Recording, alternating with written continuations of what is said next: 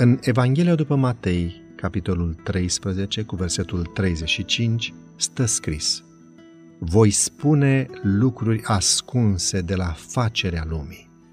Sfânta Scriptură spune Isus a spus noroadelor toate aceste lucruri în pilde, ca să se împlinească ce fusese vestit prin prorocul care zice Voi vorbi în pilde, voi spune lucruri ascunse de la facerea lumii.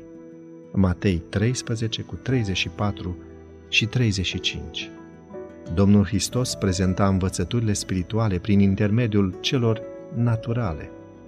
Experiențele din viața ascultătorilor săi și elementele din natură erau conectate cu cuvântul scris.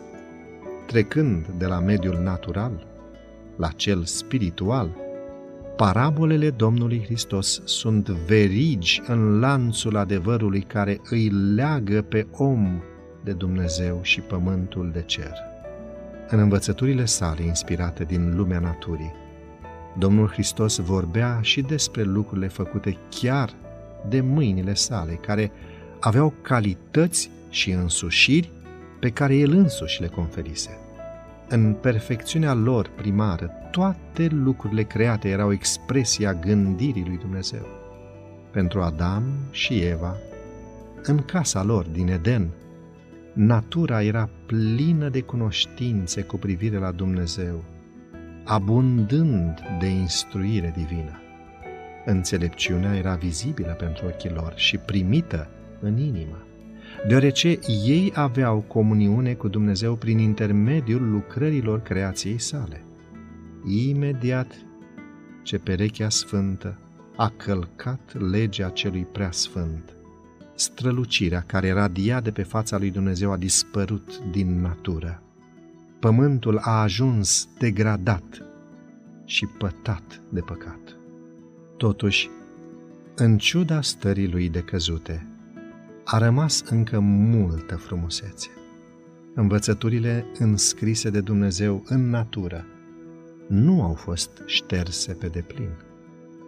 Înțeleasă corect, natura încă vorbește despre Creatorul ei.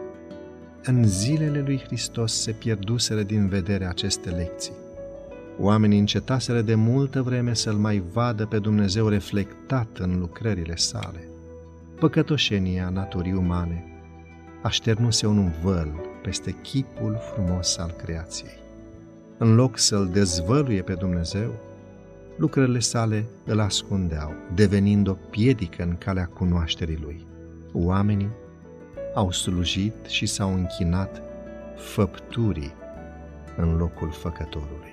Prin urmare, păgânii s-au dedat la gândiri deșarte și inima lor, fără pricepere, s-a întunecat, spunea Pavel în Roman, capitolul 1, cu versetul 21. Tot astfel, în poporul Israel, învățăturile omenești fusese așezate în locul învățăturilor lui Dumnezeu.